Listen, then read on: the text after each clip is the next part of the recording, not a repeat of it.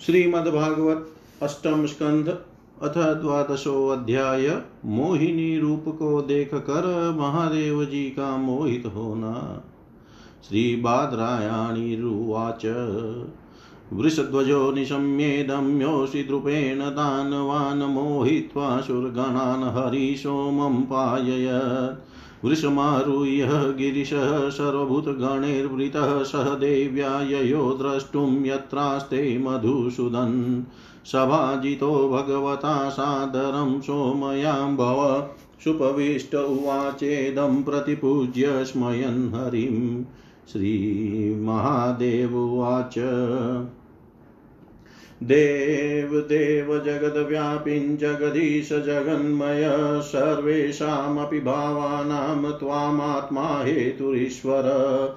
आद्यन्तावश्ययन्मध्यमिदमन्यदहं बहिः यतोऽव्यस्य नेतानि तत्सत्यं ब्रह्मचित् भवान्। तवेव चरणाम्भोजं श्रेयस्कामानिराशिषः विसृज्यो भयतसङ्गं मुनय समुपासते त्वं ब्रह्मपूर्णममृतं विगुणं विशोकमानन्दमात्रम् अविकारमनन्यदन्यत विश्वस्य हेतुहृदयस्थितिसंयमानामात्मेश्वरश्च तदपेक्षतयानपेक्ष एकस्त्वमेव सदसद्वय द्वयमद्वयं च स्वर्णं कृताकृतमिवेह न वस्तुभेद अज्ञानन अज्ञानतस्त्वयि जनैर्विहितो विकल्पो यस्माद्गुणैर्व्यतिकरो निरुपाधिकस्य। त्वां ब्रह्मा केचिदवयन्त्युत धर्ममेके एके परं सदशतो पुरुषं परेशम्। अन्ये अवयन्ति नवशक्तियुतं परं त्वां केचिन्महापुरुषम् अव्ययमात्मतन्त्रम्। नाहं परायुऋषयो न मरीचिमुख्यः जानन्ति यद्विरचितं खलु सत्त्वसर्गा यन्मायया मुषितचेतस ईश दैत्यम् अत्र्यादय किमुतः सस्वदभद्रवृत्ता स त्वं समिहितमधस्थितिजन्मना सम्भूते हितं च जगतो भवबन्धमोक्षो वायुर्यथा विशतिखं च चराचराख्यम् सर्वं तदात्मकतया वगमो वरुंसे अवतारा मया दृष्टा रममाणस्य ते गुणैः सोऽहं तद्द्रष्टुमिच्छामि यत ते योषिद्वपुधृतम् येन समोहिता दैत्यापायिताश्चामृतं सुरः तदधिदृक्षवायाता परं कौतूहलं हिनः श्रीशुकुवाच। एवमभ्यर्थितो विष्णुर्भगवान् शूलपाणिना प्रहस्य भावगम्भीरं गिरिशं प्रत्यभाषत। श्रीभगवानुवाच, कौतूहलाय दैत्यानां योषिद्वेषो मया कृत पश्यताशुरकार्याणि गते पीयूषभाजने। ततेऽहं दर्शयिष्यामि दिदृक्षोऽसुरसत्तं कामिनां बहुमन्तव्यं सङ्कल्पप्रभवोदयम् श्रीशुकुवाच इति ब्रुवाणो भगवांस्तत्रैवान्तर्धीयत सर्वतश्चारयश्चक्षुर्भव आस्ते सहो मया। ततो ददस्वपवने वरैस्त्रयं विचित्रपुष्पारुणपल्लवद्रुमै विक्रीडतीं कन्दुकलिलया लसदधुकूलपर्यस्तनितम्बमेखलाम् आवर्तनोद वर्तनकम्पितस्तनः प्रकृष्टहारोरुभरे पदे पदे प्रज प्रभज्यमानामिव मध्यतश्चलतः पदप्रवालं नयतिं ततस्ततः दिक्षुभ्रमतकन्दुकचापलैर्भृशं प्रोद्विग्नतारायतलोललोचनां स्वकर्णभिः स्वकर्णविभ्राजितकुण्डलोलसतः कपोलनीलालकमण्डिताननाम्। श्लथदुकुलं कबरीं च विच्युतामसन्नह्यक्तिं वामकरेण वल्गुना विनिघ्नतिमन्यकरेण कन्दुकं विमोहयन्तीं जगदात्ममायया तामवीक्षय देव इति कन्दुकलीलये सदव्रीडास्फुटस्मितविसृष्टकटाक्षमुष्टः स्त्रीप्रेक्षणप्रतिसमीक्षण विह्वलात्मा नात्मानमन्तिक उमां स्वगणाश्च वेद। तस्याकराग्रात स तु कन्दुको यदा गतो विदुरं तमनुव्रज वाससूत्रं लघुमारुतोऽरदः भवस्य देवस्य किलानुपश्यत।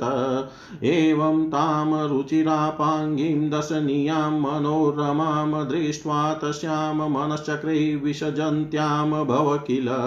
तया प्रहत विज्ञानस्तत्कृतः स्मरविह्वलः भवान्या अपि पश्यन्त्या गतः पदं ययो। सा तमायान्तमालोक्य विवस्त्रा व्रीडिता वृशं निलीयमाना वृक्षेषु हसन्ति नावतिष्ठन्त। तामन्वगच्छद भगवान् भवप्रमुषितेन्द्रियः कामस्य च वशं नितकरेणुमिव युत्थप। सोऽनुव्रज्यातिवेगेन गृहीत्वा निच्छतिं स्त्रियं केशबन्ध उपनीय बाहुभ्यां परिशस्वजे सोपगूढा भगवता करिणा करिणी यता इतस्ततः पस पसर्पन्ति विप्रकीर्णशिरोरुहा। आत्मानं मोचयित्वाङ्गसुरसभभुजान्तरातप्राद्रवत्सा पृतुश्रोणि माया देवविनिर्मिता तस्याशोपदवीं रुद्रो विष्णोरद्भुतकर्मण प्रत्यपद्यत कामेन वैरिणेव विनिर्जित। तस्यानुधावतो रेतश्च स्कन्दामोगरेतश सुष्मिनो युतपश्येव वासितामनुधावत। यत्र यत्रापतन्मय्यामरेतस्तस्य महात्मन तानि रूप्यस्य हेम्नश्च क्षेत्राण्यासन्महीपते। सरितसरसु शैलेषु वनेषु, पवनेषु च यत्र क्व चाशनृषयस्तत्र संनिहितो हर। स्कन्नैरेतशीशोऽपश्यदात्मानं देवमायया जडीकृतं नृपश्रेष्ठः सन्न्यवतत कसमलात् अथावगतमात्म्यः आत्मनो जगदात्मन अपरिज्ञेयवीर्यस्य न मेने तदुहाद्भुतम् तं विक्लवं व्रीडमालक्ष्य मधुसूदन उवाच परं प्रीतो वि बिभ्रतस्वां पौरुषीं तनुं। श्रीभगवानुवाच दिष्टया त्वं विबुधश्रेष्ठ स्वामनिष्ठामात्मना स्थितः यन्मे स्त्रीरूपया स्वैरं मोहितोऽप्यङ्गमायया। को नु मे अतितरेण मायां विषक्तस्वदृते पुमान् तास्तान् विसृजतीं भावान् दुस्तरां कृतात्मभिः शेयं गुणमयी माया न त्वामभि भविष्यति मया समेता कालेन कालरूपेण भागश श्रीशुकुवाच। एवं भगवता राजन श्रीवंशाङ्केन सत्कृतः आमन्त्रय तं परिक्रम्य सगणस्वालयं ययो आत्मांस भूतां तां मायां भवानीं भगवान् भव संसतां ऋषिमुख्यानां प्रीत्या चष्टात् भारत। अपि व्यपश्यस्त्वमजस्य मायां, परस्य पुंस परदेवताया अहं कलानां वृषभो विमुह्य यया वशोऽन्ये किमुताश्वतन्त्राः। यं माँ पृच्छस्त्वमुपेत्य योगात् समाससहस्रान्त उपारतं वै स एषः साक्षात् पुरुषपुराणो न यत्र कालो विशते न वेद। श्रीशुकुवाच इति ते अभिहितस्तात् विक्रमः साङ्गधन्वन निर्मथने येन धृतपृष्ठे महाचल। एतन्मुहुकितयतो अनुसृणवतो न ऋष्यते जातु समुद्यम क्वचित् यदुत्यं श्लोकगुणानुवर्णनं समस्तसंसारपरिश्रमापहम् असद्विषयमङ्गृहीं भावगम्यं प्रपन्नानमृतम् अमरवर्यानाशयत सिन्धुमध्यम कपटयुवतिवेषो मोहयन्यः सुरारिं तम स्तमहमुप श्रितानां कामपूरं नतोऽस्मि तममुपसृतानां कामपूरं नतोऽस्मि श्री सुखदेव जी कहते हैं, परीक्षित, जब भगवान शंकर ने सुना कि श्री हरि ने स्त्री का रूप धारण करके असुरों को मोहित कर लिया और देवताओं को अमृत पिला दिया, तब वे सती देव के साथ बैल पर सवार हो समस्त भूण गुणों भूत गणों को लेकर वहाँ गए, जहाँ भगवान मधुसूदन निवास करते हैं। भगवान श्री हरि ने बड़े प्रेम से गौरी शंकर भगवान का स्वागत सत्कार किया। वे भी सुख से बैठकर भगवान का सम्मान करके मुस्कुराते हुए बोले। श्री महादेव जी ने कहा, समस्त देवों के आराध्य देव, आज आप विश्वव्यापी जगदीश्वर एवं जगत स्वरूप है। समस्त चराचर पदार्थों के मूल कारण ईश्वर और आत्मा भी आप ही हैं। इस जगत के आदि अंत और मध्य आप से ही होते हैं, परंतु आप आदि मध्य और अंत से रहित हैं। आपके अविनाशी स्वरूप में दृष्टा, दृश्य, भोक्ता और भोग्य का भेदभाव नहीं है। वास्तव में आप सत्य चिन्ह मात्र ब्रह्म ही है।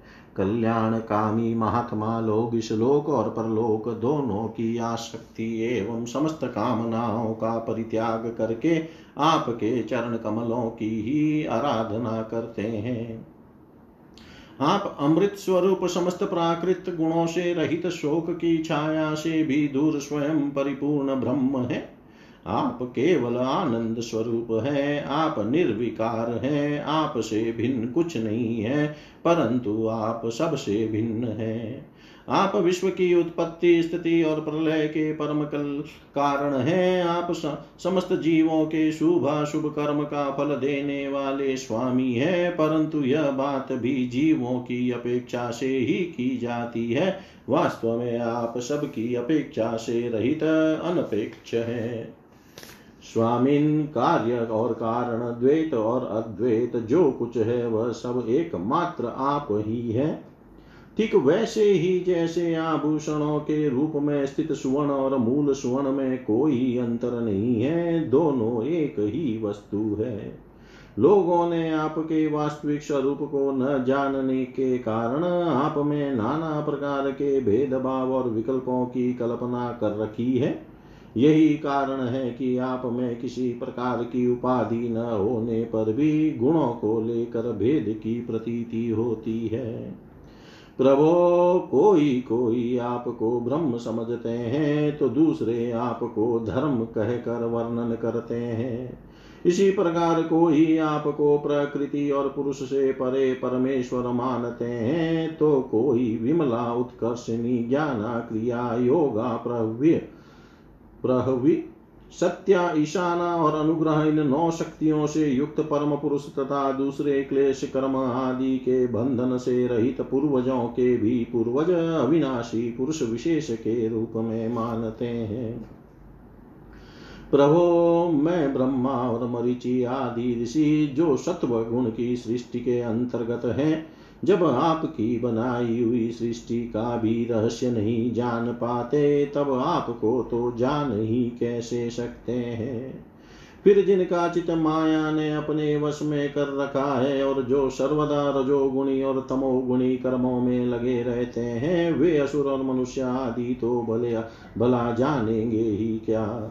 प्रभो, आप सर्वात्मक एवं ज्ञान स्वरूप है, इसलिए वायु के समान आकाश में अदृश्य रहकर भी आप संपूर्ण चराचर जगत में सदा सर्वदा विद्यमान रहते हैं, तथा इसकी चेष्टा, स्थिति, जन्म, नाश, प्राणियों के कर्म एवं संसार के बंधन, मोक्ष सभी को जानते हैं। प्रभो, आप जब गुणों को स्वीकार करके लीला करने के लिए बहुत से अवतार ग्रहण करते हैं, तब मैं उनका दर्शन करता ही हूँ। अब मैं आपके उस अवतार का भी दर्शन करना चाहता हूँ, जो आपने स्त्री रूप में ग्रहण किया था, जिससे दैत्यों को मोहित करके आपने देवताओं को अमृत पिलाया। स्वामिन उसी को देखने के लिए हम सब आए हैं। हमारे मन में उसके दर्शन का बड़ा कौतूहल है। श्री सुखदेव जी ने कहा, जब भगवान शंकर ने विष्णु भगवान से यह प्रार्थना की, तब वे गंभीर भाव से हंसकर शंकर जी से बोले। श्री विष्णु भगवान ने कहा शंकर जी उस समय अमृत का कलश देत्यों के हाथ में चला गया था। अतः देवताओं का काम बनाने के लिए और देत्यों का मन एक नए कोतूहल की और खींच लेने के लिए ही मैंने वह स्त्री रूप धारण किया था। देव शिरोमणे, आप उसे देखना चाहते हैं, इसलिए मैं आपको वह रूप दिखाऊँगा। परंतु वह रूप तो कामी पुरुषों का ही आदरणीय है, क्योंकि वह काम भाव को उत्तेजित करने वाला है। श्री सुखदेव जी कहते हैं, इस तरह कहते कहते विष्णु भगवान वही अंतर्धान हो गए और भगवान शंकर सती देवी के साथ चारों ओर दृष्टि दौड़ाते हुए वहीं बैठे रहे। इतने में ही उन्होंने देखा कि सामने एक बड़ा सुंदर उपवन है। उसमें भांति भांति के वृक्ष लग रहे हैं, जो रंग बिरंगे फूल और लाल लाल कोपलों से भरे पूरे हैं। उन्होंने यह भी देखा कि उस उपवन में एक सुंदरी स्त्री गेंद उछाल उछाल कर खेल रही है। वह बड़ी ही सुंदर साड़ी पहने हुए है और उसकी कमर में करधनी की लड़ियाँ लटक रही है। गेंद के उछालने और लपक कर पकड़ने से उसके स्तन और उन पर पड़े हुए हार हिल रहे हैं। ऐसा जान पड़ता था मानो इनके भार से उसकी पतली कमर पग पग पर टूटते टूटते बच जाती है। वह अपने लाल लाल पल्लवों के समान सुकुमार चरणों से बड़ी कला के साथ ठुमक ठुमक ठुमक ठुमक चल रही थी। उछलता हुआ गेंद जब इधर उधर छलक जाता था, तब वह लपक कर उसे रोक लेती थी। इससे उसकी बड़ी बड़ी चंचल आँखें कुछ उद्विग्न सी हो रही थी। उसके कपोलों पर कानों के कुंडलों की आभा जगमगा रही थी और घुंघराली काली काली अलके उन पर लटक आती थी, जिससे मुख और भी उल्लसित हो उठता था। जब कभी साड़ी सरक जाती और केशों की वैणी खुलने लगती, तब अपने अत्यंत सुकुमार बाएँ हाथ से वह उन्हें संभाल संवार लिया करती। उस समय भी वह दाहिने हाथ से गेंद उछाल उछाल कर सारे जगत को अपनी माया से मोहित कर रही थी। गेंद से खेलते खेलते उसने तनिक सल्लज भाव से मुस्कुरा कर तिरछी नज़र से शंकर जी की ओर देखा। बस उनका मन हाथ से निकल गया। वे मोहिनी को निहारने और उसकी चितवन के रस में डूब कर इतने विवल हो गए कि उन्हें अपने आप की भी शुद्धि न रही। फिर बैठी हुई सती और गणों की तो याद ही कैसे रहती? एक बार मोहिनी के हाथ से उछल कर गेंद थोड़ी दूर चला गया। वह भी उसी के पीछे दौड़ी। उसी समय शंकर जी के देखते देखते वायु ने उसकी झीनी सी साड़ी करधनी के साथ ही उड़ा ली मोहिनी का एक एक अंग बड़ा ही रुचिकर और मनोरम था। जहाँ आँखें लग जाती, लगी हो लगी ही रहती, यही नहीं, मन भी वही रमन करने लगता। उसको इस दशा में देख कर भगवान शंकर उसकी ओर अत्यंत आकृष्ट हो गए। उन्हें मोहिनी भी अपने प्रति आसक्त जान पड़ती थी। उसने शंकर जी का विवेक छीन लिया। वे उसके हाव भावों से कामातुर हो गए और भवानी के सामने ही लज्जा छोड़कर उसकी ओर चल पड़े। मोहिनी वस्त्रहीन तो पहले ही हो चुकी थी। शंकर जी को अपनी ओर आते देख बहुत लज्जित हो गई। वह एक वृक्ष से दूसरे वृक्ष की आड़ में जाकर छिप जाती और हंसने लगती, परंतु कहीं ठहरती न थी। भगवान शंकर की इंद्रियाँ अपने वश में नहीं रही, वे काम वश हो गए थे। अतः हथिनी के पीछे हाथी की तरह उसके पीछे पीछे दौड़ने लगे। उन्होंने अत्यंत वेग से उसका पीछा करके पीछे से उसका जूड़ा पकड़ लिया और उसकी इच्छा न होने पर भी उसे दोनों भुजाओं में भरकर हृदय से लगा लिया। जैसे हाथी हथिनी का आलिंगन करता है, वैसे ही भगवान शंकर ने उसका आलिंगन किया। वह इधर उधर खिसक कर चुड़ाने की चेष्टा करने लगी। इसी झीना चपटी में उसके सिर के बाल बिखर गए। वास्तव में वह सुंदरी भगवान की रची हुई माया ही थी। इससे उसने किसी प्रकार शंकर जी के भुजा पास से अपने को छुड़ा लिया और बड़े वेग से भागी। भगवान शंकर भी उन मोहिनी वेशधारी अद्भुत कर्मा भगवान विष्णु के पीछे पीछे दौड़ने लगे। उस समय ऐसा जान पड़ता था, मानो उनके शत्रु कामदेव ने इस समय उन पर विजय प्राप्त कर ली है। कामुक हथिनी के पीछे दौड़ने वाले मदोन्मत हाथी के समान वे मोहिनी के पीछे पीछे दौड़ रहे थे। यद्यपि भगवान शंकर का वीर्य अमोघ है, फिर भी मोहिनी की माया से वह स्खलित हो गया। भगवान शंकर का वीर्य पृथ्वी पर जहाँ जहाँ गिरा, वहाँ वहाँ सोने चांदी की खाने बन गई। परीक्षित नदी सरोवर पर्वत वन और वन में एवं जहाँ जहाँ ऋषि मुनि निवास करते थे, वहाँ वहाँ मोहिनी के पीछे पीछे भगवान शंकर गए थे।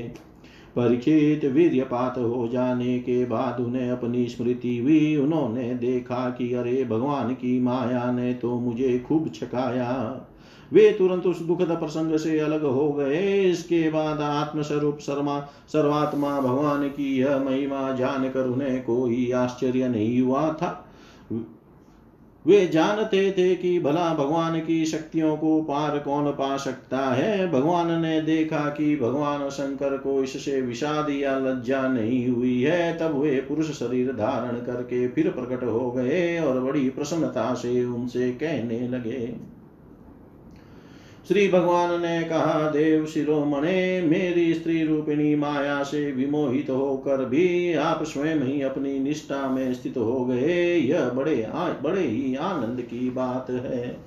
मेरी माया पार है वह ऐसे ऐसे हाव भाव रचती है कि अजितेंद्रिय पुरुष तो किसी प्रकार उससे छुटकारा पा ही नहीं सकता। भला आपके अतिरिक्त ऐसा कौन पुरुष है जो एक बार मेरी माया के फंदे में फंसकर फिर स्वयं ही उससे निकल सके? यद्यपि मेरी यह गुणमयी माया बड़ों बड़ों को मोहित कर देती है, फिर भी अब यह आपको कभी मोहित नहीं करेगी। क्योंकि सृष्टि आदि के लिए समय पर उसे क्षोभित करने वाला काल में ही हूँ। इसलिए मेरी इच्छा के विपरीत वह रजोगुण आदि की सृष्टि नहीं कर सकती। श्री सुखदेव जी कहते हैं, परिचित, इस प्रकार भगवान विष्णु ने भगवान शंकर का सत्कार किया। तब उनसे विदा लेकर एवं परिक्रमा करके वे अपने गणों के साथ कैलाश को चले गए। भरत भरत वंश शिरोमणे भगवान शंकर ने बड़े बड़े ऋषियों की सभा में अपनी अर्धांगनी सती देवी से अपने विष्णु रूप की अंशभूता मायामयी मोहिनी का इस प्रकार बड़े प्रेम से वर्णन किया। देवी, तुमने परम पुरुष परमेश्वर भगवान विष्णु की माया देखी। देखो यो तो मैं यो तो मैं समस्त कला कौशल विद्या आदि का स्वामी और स्वतंत्र हूँ, फिर भी उस माया से विवश होकर मोहित हो जाता हूँ। फिर दूसरे जीव तो परतंत्र है ही, अतः वे मोहित हो जाएँ, इसमें कहना ही क्या है? जब मैं एक हज़ार वर्ष की समाधि से उठा था तब तुमने मेरे पास आकर पूछा था कि तुम किसकी उपासना करते हो? वे यही साक्षात सनातन पुरुष है। न तो काल ही इन्हें अपनी सीमा में बाँध सकता है और न वेद ही इनका वर्णन कर सकता है। इनका वास्तविक स्वरूप अनंत और अनिर्वचनीय है। श्री सुखदेव जी कहते हैं प्रिय परिचित मैंने विष्णु भगवान की यह ऐश्वर्यपूर्ण लीला तुमको सुनाई, जिसमें समुद्र मंथन के समय अपनी पीठ पर मंद्राचल धारण करने वाले भगवान का वर्णन है, जो पुरुष बार बार इसका कीर्तन और श्रवण करता है, उसका उद्योग कभी और कहीं निष्फल नहीं होता। क्योंकि पवित्र कीर्ति भगवान के गुण और लीलाओं का गान संसार के समस्त क्लेश और परिश्रम को मिटा देने वाला है। दुष्ट पुरुषों को भगवान के चरण कमलों की प्राप्ति कभी नहीं, हो नहीं सकती। वे तो भक्ति भाव से युक्त पुरुष को ही प्राप्त होते हैं। इसी से उन्होंने स्त्री का मायामय रूप धारण करके देत्यों को मोहित किया और अपने चरण कमलों के शरणागत देवताओं को समुद्र मंथन से निकले हुए अमृत का पान कराया। केवल उन्हीं की बात नहीं चाहे जो भी उनके चरणों की शरण ग्रहण करे, वे उसकी समस्त कामनाएँ पूर्ण कर देते हैं। मैं उन प्रभु के चरण कमलों में नमस्कार करता हूँ। इति श्रीमद्भागवते महापुराणे पारमहंस्यां संहितायामष्टमस्कन्धे शङ्करमोहनं नाम द्वादशोऽध्यायः सर्वं श्रीशां सदाशिवार्पणम् अस्तु। ॐ विष्णवे नमः, ॐ विष्णवे नमः, ॐ विष्णवे नमः। श्रीमद्भागवत अष्टम स्कंद त्रयोदशोऽध्याय आगामी सात मनवंतरों का वर्णन श्री शुकुवाच मनुर्विवस्वतः पुत्र श्राद्धदेव श्रुतः सप्तमो वर्तमानो यस्तदः पत्यानि मे शृणु। इक्ष्वाकूर्णभगश्चेव धृष्टशर्यातिरेव च नरिष्यन्तोऽथ नाभागः सप्तमोदिष्ट उच्यते। क्वरुषश्च पृषध्रश्च दशमो वसुमान् स्मृतः मनोर्वेवस्वतश्चेते दशपुत्राः परन्तप।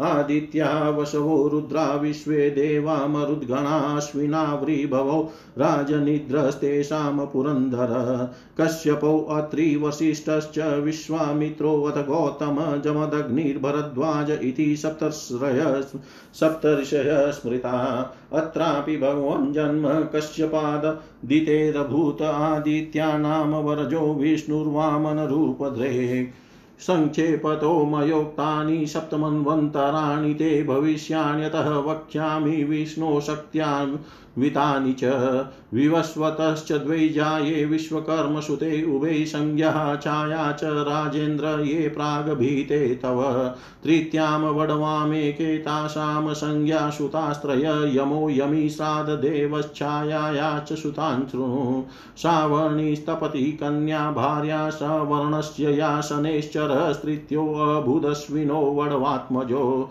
अष्टमे अन्तर आयाते सावर्णिर्भविता मनुर्निर्मोकवीरजः स्काध्या सावर्णितनया नृप तत्र देवासु तपसो विरजा अमृतः प्रभातेषां विरोचनसुतो बलिरिन्द्रो भविष्यति। दत्वे माँ याचमानाय विष्णवे य पदत्रयं राधमिन्द्रपदं हित्वा ततः सिद्धिं वाप्स्यति। यो वशो भगवता बधः प्रीतेन सुतले पुनः निवेशितोऽधिके स्वर्गादधूनास्तेश्वराडिव गालवो दीप्तिमान् रामो द्रोणपुत्रः कृपस्तथा ऋषिः शृङ्गपितास्माकं भगवान् बादरायण। इमे सप्तश्रय तत्र भविष्यन्ति स्वयोगत इदानीमाशते राजन् स्वेष्वः आश्रममण्डले। देवगुयात सरस्वत्यां सार्वभौमम् इति प्रभु स्थानं पुरन्दराद हत्वा बलये दास्यतीश्वर नवमो दक्ष सावर्णिर्मनुवरुणसम्भव भूतकेतुर्दीपकेतुरित्याद्यास्तसुता नृप पारामरीचिगर्भाद्या देवा इन्द्रो द्यूतिमत प्रमुखास्त्र भविष्यन्त ऋषयस्ततः आयुष्मतो अम्बुरा अम्बुधारायां वृषभो भगवत्कला भविता येन सम्राधां त्रिलोकीं भोक्ष्यते अद्भुत। दशमो ब्रह्म सावर्णीरूपश्लोकसुतो महान् तत्सुता भूरिशेणाद्या हविस्मत्प्रमुखा द्विजा। हविष्मान् सुकृति सत्यो जयो मूर्तिस्तदा द्विजासु वासनविरुद्धाद्या देवा शम्भुसुरेश्वर विश्वक्षेणु विशुच्यां तु शम्भो सङ्ख्यं करिष्यति जातश्वांसेन भगवान् गृहे विश्वश्रीजो विभु मनुर्वे धर्मसावर्णिरेकादशम् आत्मवान् अनागतास्ततः। सुताश्च सत्यधर्मादयो दश विहङ्गमा कामगमः निर्वाणरुचय सुरा इन्द्रश्च वैधृतस्तेषां ऋषय चारुणादय। आर्यकस्य सुतस्तत्र धर्मसेतुरिति स्मृतः वेधृतायां हरेरंस त्रिलोकीं धारयिष्यति। भविता रुद्रसावर्णिं राजन् द्वादशमो मनुदेववानुपदैवश्च देवश्रेष्ठादय सुता। ऋतधामा च तन्त्रेन्द्रो देवाश्च हरितादय ऋषयश्च तपोमूर्ति स्तपः स्वव्याग्निद्रकादय स्वधामाख्यो हरेरंस साधयिष्यति तन्मनोऽन्तरं सत्यसहस सुनृतायाः सुतो विभु।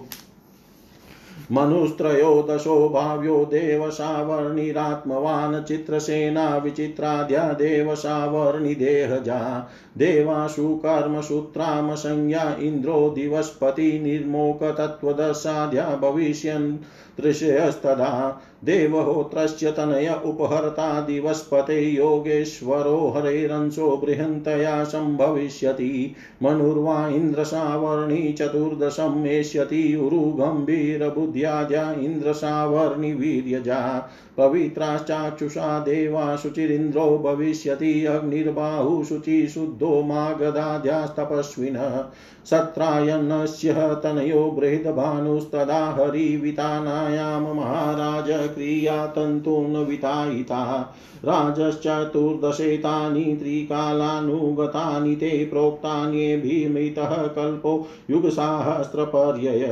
प्रोक्तान्येभिर्मित प्रोक्तान्येभिर्मितः कल्पो युगसहस्रपर्यय। श्री सुखदेव जी कहते हैं, परीक्षित विवस्वान के पुत्र यशस्वी श्राद्ध देव ही सातवें व्यवस्वत मनु है। यह वर्तमान मनवंतर ही उनका कार्यकाल है, उनकी संतान का मैं वर्णन करता हूँ। व्यवस्वत मनु के दस पुत्र हैं इक्ष्वाकु नभग दृष्ट सरियाति नरिष्यंत नाभाग दिष्ट करुष, प्रसिद्ध और वसुमान परीक्षित इन इस मनवंतर में आदित्य, वसु, रुद्र विश्व देव मरुदगण अश्विनी कुमार और रिभु ये देवताओं के प्रधान गण हैं और पुरंदर उनका इंद्र है। कश्यप, अत्रि, वशिष्ठ, विश्वामित्र, गौतम, जमदग्नि और भरद्वाज ये सप्तषि हैं। इस मनवंतर में भी कश्यप की पत्नी अदिति के गर्भ से आदित्यों के छोटे भाई वामन के रूप में भगवान विष्णु ने अवतार ग्रहण किया था।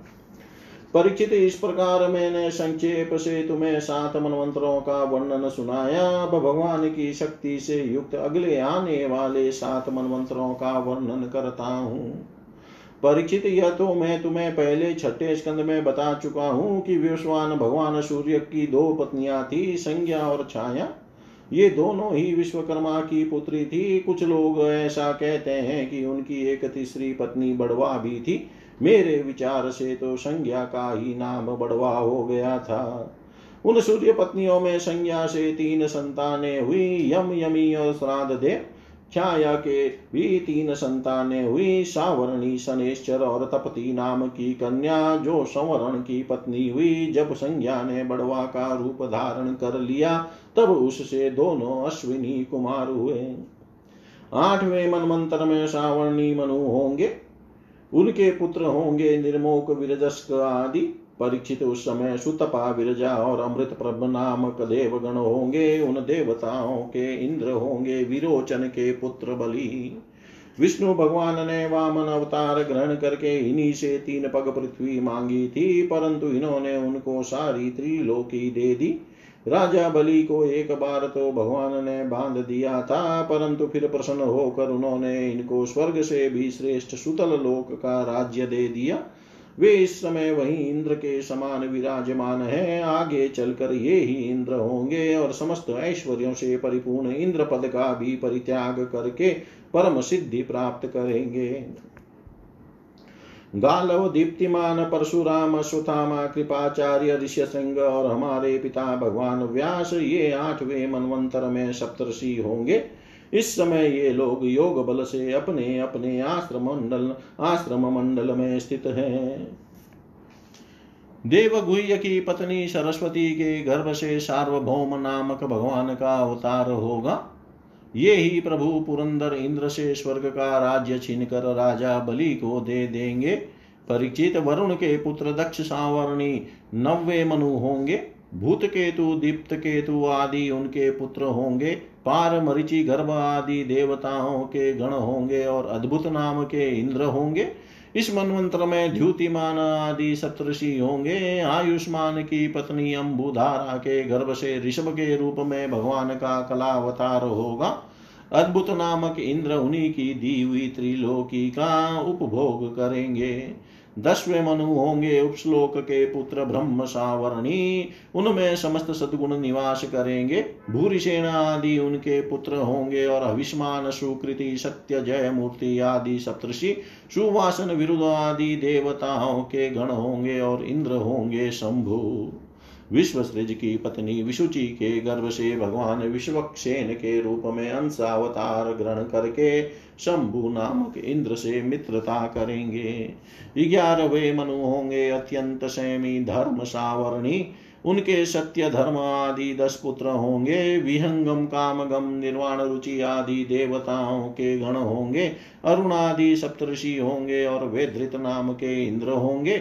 आर्य की पत्नी वेदृता के गर्भ से धर्म सेतु के रूप में भगवान का अवतार होगा और उसी रूप में वे त्रिलोकी की रक्षा करेंगे। परिचित बारहवे मनु होंगे रुद्र सावरणी। उनके देव वानुपदेव और देव श्रेष्ठ आदि पुत्र होंगे। उस मनवंतर में ऋतुधामा नामक इंद्र होंगे और हरित आदि देवगढ़ तपो मूर्ति तपस्वी, आग्निध्रक आदि सप्तषि होंगे। सत्य सहा की पत्नी सुंदरिता के गर्भ से स्वधाम के रूप में भगवान का अंशावतार होगा और उसी रूप में भगवान उस मनवंतर का पालन करेंगे। तेरहवे मनु होंगे परम जितेंद्रिय देव सावरणी। चित्रसेन विचित्र आदि उनके पुत्र होंगे, सुकर्म और सुत्राम आदि देवगण होंगे तथा इंद्र का नाम होगा दिवसपति। उस समय निर्मोक और तत्वदर्श आदि सप्तषि होंगे। देवहोत्र की पत्नी बृहति के गर्भ से योगेश्वर के रूप में भगवान का अंशावतार होगा और उसी रूप में भगवान दिवसपति को इंद्र पद देंगे। महाराज चौदहवे मनु होंगे इंद्र सावरणी उरु गंभीर बुद्धि आदि उनके पुत्र होंगे। उस समय पवित्र चाक्षुष आदि देवगण होंगे और इंद्र का नाम होगा शुचि। अग्नि बाहु शुचि सुध और मागधा आदि सप्तषि होंगे। उस समय सत्रायन की पत्नी विताना के गर्भ से वृद्ध भानु के रूप में भगवान अवतार ग्रहण करेंगे तथा कर्म कांड का विस्तार करेंगे। परीक्षित ये चौदह मनवंतर भूत वर्तमान और भविष्य तीनों ही काल में चलते रहते हैं। इन्हीं के द्वारा एक सहस्र चतुर्युगी वाले कल्प के समय की गणना की जाती है। इति श्रीमद्भागवते महापुराणे पारमहंस्याम संहितायामष्टम स्कन्धे मन्वन्तरानुवर्णनं नाम त्रयोदशोऽध्याय सर्वं श्रीशां सदाशिवार्पणम् अस्तु। ॐ विष्णवे नम, ॐ विष्णवे नम, ॐ विष्णवे नमः। श्रीमद्भागवत अष्टम स्कंद चतुर्दशो अध्याय। मनुवादि के पृथक पृथक कर्मों का निरूपण राजोवाच। मन्वन्तरेषु भगवन्यता मन्वादयस्त्विमे यस्मिन् कर्मणि ये येन नियुक्तास्तद् वदस्व मे। ऋषिरुवाच मनवो मनुपुत्राश्च मुनयश्च महीपते, इन्द्रासुरगणाश्चैव सर्वे पुरुषशासना। यज्ञादयो या कथिता पौरूप्यस्तनवो नृपः, मन्वादयो जगद्यात्रामन्यन्त्याभिप्रचोदिता। चतुर्युगान्ते कालेन ग्रस्तान् श्रुतिगणान्यथा, तपसा ऋषयो पश्यन् यतो धर्म सनातन, ततो धर्मचतुष्पादं मनवो हरिणोदितः युक्ता सञ्चारयन्त्यद्धा स्वे स्वे कालेन महीं नृप। पालयन्ति प्रजापालाया वदन्तं विभागश यज्ञभागभुजो देवा ये च तत्रान्विताश्च ते इन्द्रो भगवता दत्तां त्रैलोक्य श्रियमूर्जितां भुञ्जानपतिलोकान् स्त्रीन् कामं लोके प्रवर्षति ज्ञानं चानुयुगं भृते हरिसिद्धस्वरूपधृक ऋषिरूपधर कर्मयोगं योगेशरूपधृ। सर्गप्रजेशरूपेण दस्युन्हन्यात् स्वराड्वपुः कालरूपेण सर्वेषां भावाय पृथग्गुण। स्तूयमानो जने जनेरेभिर्मार्यया नाम रूपया विमोहितात्मभिनानादशेर्नेन च दृश्यते। एतत् कल्पविकल्पस्य प्रमाणं परिकीर्तितं यत्र मन्वन्तराण्याहुश्चतुर्दश पुराविद। यत्र मन्वन्तराण्याहुश्चतुर्दशः पुराविद।